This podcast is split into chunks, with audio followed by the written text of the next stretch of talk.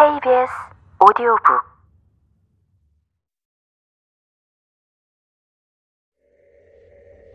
그때 말한 내 친구는 정말 안타까웠지. 하지만 너는 그렇게 되지 않을 거야. 그러니까 걱정 안 해도 돼. 뭐? 그게 무슨 말이야? 나는 그렇게 되지 않을 거라니? 입 밖으로 내지는 않았지만 도통 무슨 말을 하는 건지 알 수가 없었다. 게다가 나를 바라보는 그의 표정도 낯설었다. 그래도 몇 달간 친하게 지낸 아이인데 정말 도무지 모르겠다. 도대체 얘는 누구지? 너 내가 아는 황가람 맞아? 가람이는 당황한 내 모습에도 아랑곳하지 않고 하던 말을 계속했다. 솔직히 이 일을 하다 보면 안타까운 일이 생겨. 지난번에 이야기했던 내 친구, 병이 이미 깊은 상태라 어쩔 수 없었어. 하지만 마지막 가는 길을 지켜줬으니까 내 할 일은 했다고 생각해. 인간의 일이란 게 다 그런 거니까. 그래도 작년에 PC방에서 넘어졌던 녀석은 내가 보낸 메시지 확인하려고 자리를 옮긴 덕분에 심각한 부상을 면했어. 오늘도 슬쩍 그 녀석을 보고 왔어. 잘 지내고 있더라고. 가람이는 내 생각은 중요하지 않다는 듯이 이야기를 이어갔다. 그런데 무슨 말인지 하나도 이해가 안 되었다. 1학년 때 사고 났던 애도 마찬가지야. 그때 병원에 3개월이나 입원했거든. 내가 귀뜸한 덕분에 겨우 살았지만 우울증으로 한참 힘들어했어. 이제는 괜찮아진 것 같더라. 다행이야. 도대체 무슨 말을 하는 거지? 사고, 병원, 입원, 우울증. 가람이가 말하는 단어들이 나를 무겁게 짓눌렀다. 더 이상 참을 수 없었다. 지금쯤 엄마가 약속 장소에 도착했을 것이다. 나, 나 빨리 가야 해. 애원하듯이 말했지만 가람이는 나를 놓아주지 않았다. 다영아, 지금 나가면 위험해. 잠시만, 내 말 좀 들어봐. 어차피 너는 나와 함께 나눴던 이야기나 함께 지냈던 일들을 서서히 잊게 될 거야. 다른 아이들처럼 말이야. 이럴 때는 이 일이 내게 주어진 운명임을 알면서도 조금 서운하더라. 이번엔 왠지 더 그러네. 아마 다영이 네가 정말 좋은 아이라 그런 거겠지? 앞으로도 그 마음 잘 간직하고 멋지게 살아. 가람이는 말을 마치고 손목시계를 봤다. 자, 이제 됐어. 그때였다.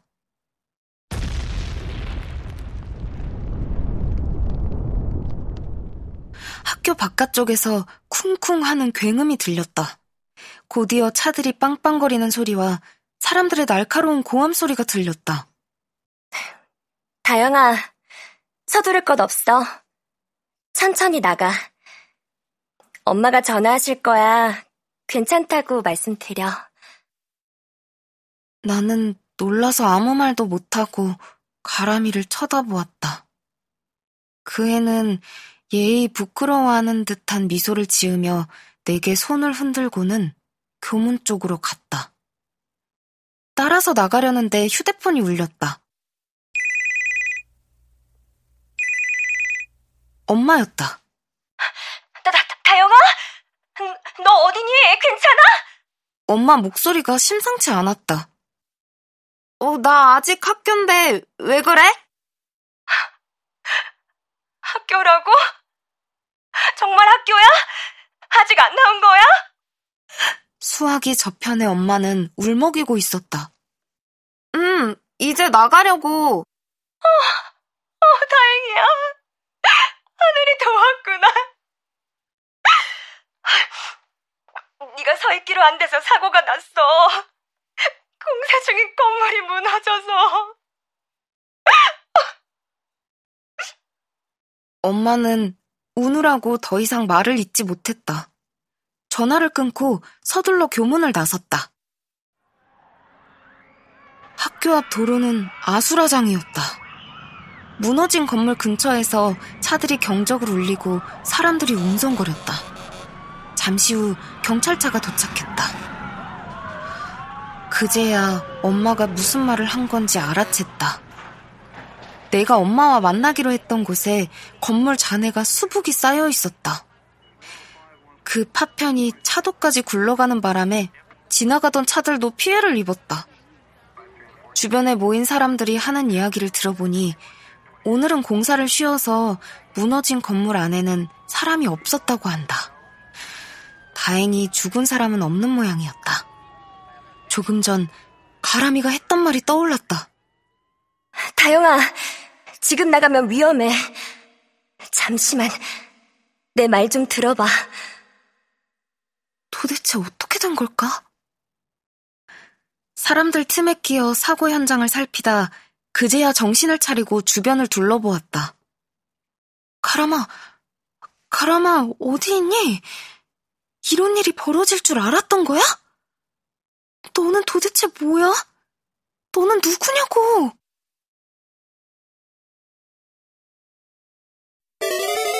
B S, O D, O 북!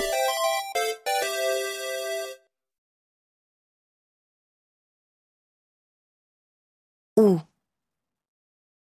여름방학 동안 거의 외출도 하지 않고 지냈다.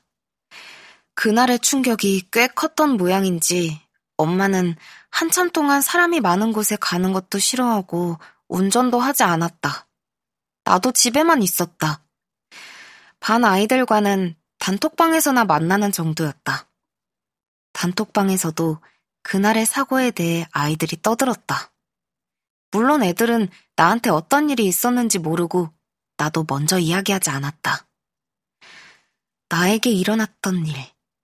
다시 말해, 가람이가 내게 했던 말들을 진짜로 들은 게 맞는지 점점 헷갈리기 시작했다.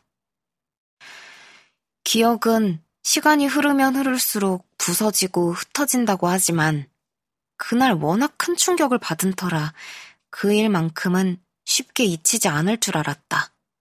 그러나 거짓말같이 방학이 끝날 즈음에는 그 애가 했던 말이 농담처럼 여겨졌고 나는 그저 우연히 늦게 교문을 나선 것 뿐이라고 받아들이게 되었다. 가람이의 존재도 잊어갔다. 그런데 개학날, 교실에서 다른 누구도 아닌 강민채가 가람이와 친근하게 이야기하는 모습을 보았다. 정말 의외였다. 민채는 항상 가람이를 불운의 아이콘이라며 함께 있으면 피해 입는다는 둥 온갖 호들갑을 떨며 멀리했는데 나에게도 늘 가람이 곁에 가지 말라고 충고했던 민채였기에 정말 이해가 되지 않았다. 너무 의아해서 아이들한테 물어보니 민채가 방학에 어떤 가수의 팬사인회에 갔다가 가람이를 만났다고 했다. 둘이 가수 이야기를 하다 보니 친해졌다는 이야기였다. 민채는 자신이 언제 가람이를 경계했냐는 듯이 가람이를 챙기고 그의 자리에 놀러 갔다. 내가 그 광경에 놀라움을 금치 못하자 수영이, 효린이, 유진이는 원래 민채가 변덕이 심한 아이였는데 우리가 깜빡 속은 거라고 했다. 물론 민채 외의 다른 아이들은 여전히 가람이와 친하게 지내지 않았다. 나도 그 애와 가깝게 지내고 싶은 생각은 없었다. 1학기의 유일한 친구가 나였다면 2학기에는 민채인 걸까? 계약하고 일주일쯤 지났을 무렵 화장실에 다녀오는 길에 우연히 가람이 책상 위에 있는 필통을 발견했다. 요즘 민채가 빠져 있다는 가수의 사진을 담은 열쇠고리가 걸려 있었다.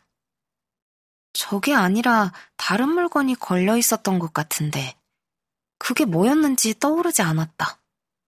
하지만 은색 별 배지는 그대로 있었다. 어? 나는 눈을 커다랗게 뜨고 백지를 바라보았다. 이번에는 별이 네 개였다. 지난번에 분명히 세 개였는데. 가람이와 있었던 일들이 다 희미해졌지만 별배찔만큼은 선명히 기억이 났다. 하나가 늘었네? 뭔가 이상한 느낌이 들었다. 행운의 별이야. 언제 왔는지 가람이가 자리에 앉으며 내게 말했다. 맞다. 지난번에 물어봤을 때도 그렇게 말했다. 그런데 왜 네 개야? 지난번에 세 개였는데. 그러자 가람이가 예의 부끄러운 듯한 미소를 지으며 대답했다. 네가 하나 줬잖아. 벌써 잊어버렸구나. 내가? 나는 놀라서 반문했다. 방학하는 날 있었던 일을 떠올리려 했지만 잘 생각이 나지 않았다. 그 애와 무슨 말을 했는지, 무엇을 주고받았는지. 혼란스러웠다. 가람이는 나를 보며 빙긋이 웃을 뿐이었다. 나는 그 애의 말이 무슨 뜻인지 이해하려 애쓰며 자리로 돌아왔다. 예전에 가람이는 행운의 별을 친구들이 준 선물이라고 했었다. 그런데 내가 하나를 줘서 네 개가 되었다고? 내가 네 번째 별을 준 친구란 말인가? 가람이가 예전에 친하게 지냈던 친구들은 모두 셋이라고 했던 것 같은데. 그 친구들 모두 저마다 사연이 있었고. 그러나 그 기억들은 뿌연 안개 너머에 있는 것처럼 선명히 떠오르지 않았다. 민채가 가람이 자리에 가더니 필통에 달린 열쇠고리를 만지작거리며 가람이와 이야기했다. 그렇다면 민채는 다섯 번째일까? 민채와 이야기를 나누던 가람이가 나를 슬쩍 쳐다보았다. 그 애는 잠시 알 수 없는 미소를 짓더니 이내 시선을 돌렸다. 나는 풀리지 않는 의문들을 기억의 저편으로 떠나보내며 두 사람의 모습을 가만히 지켜보았다.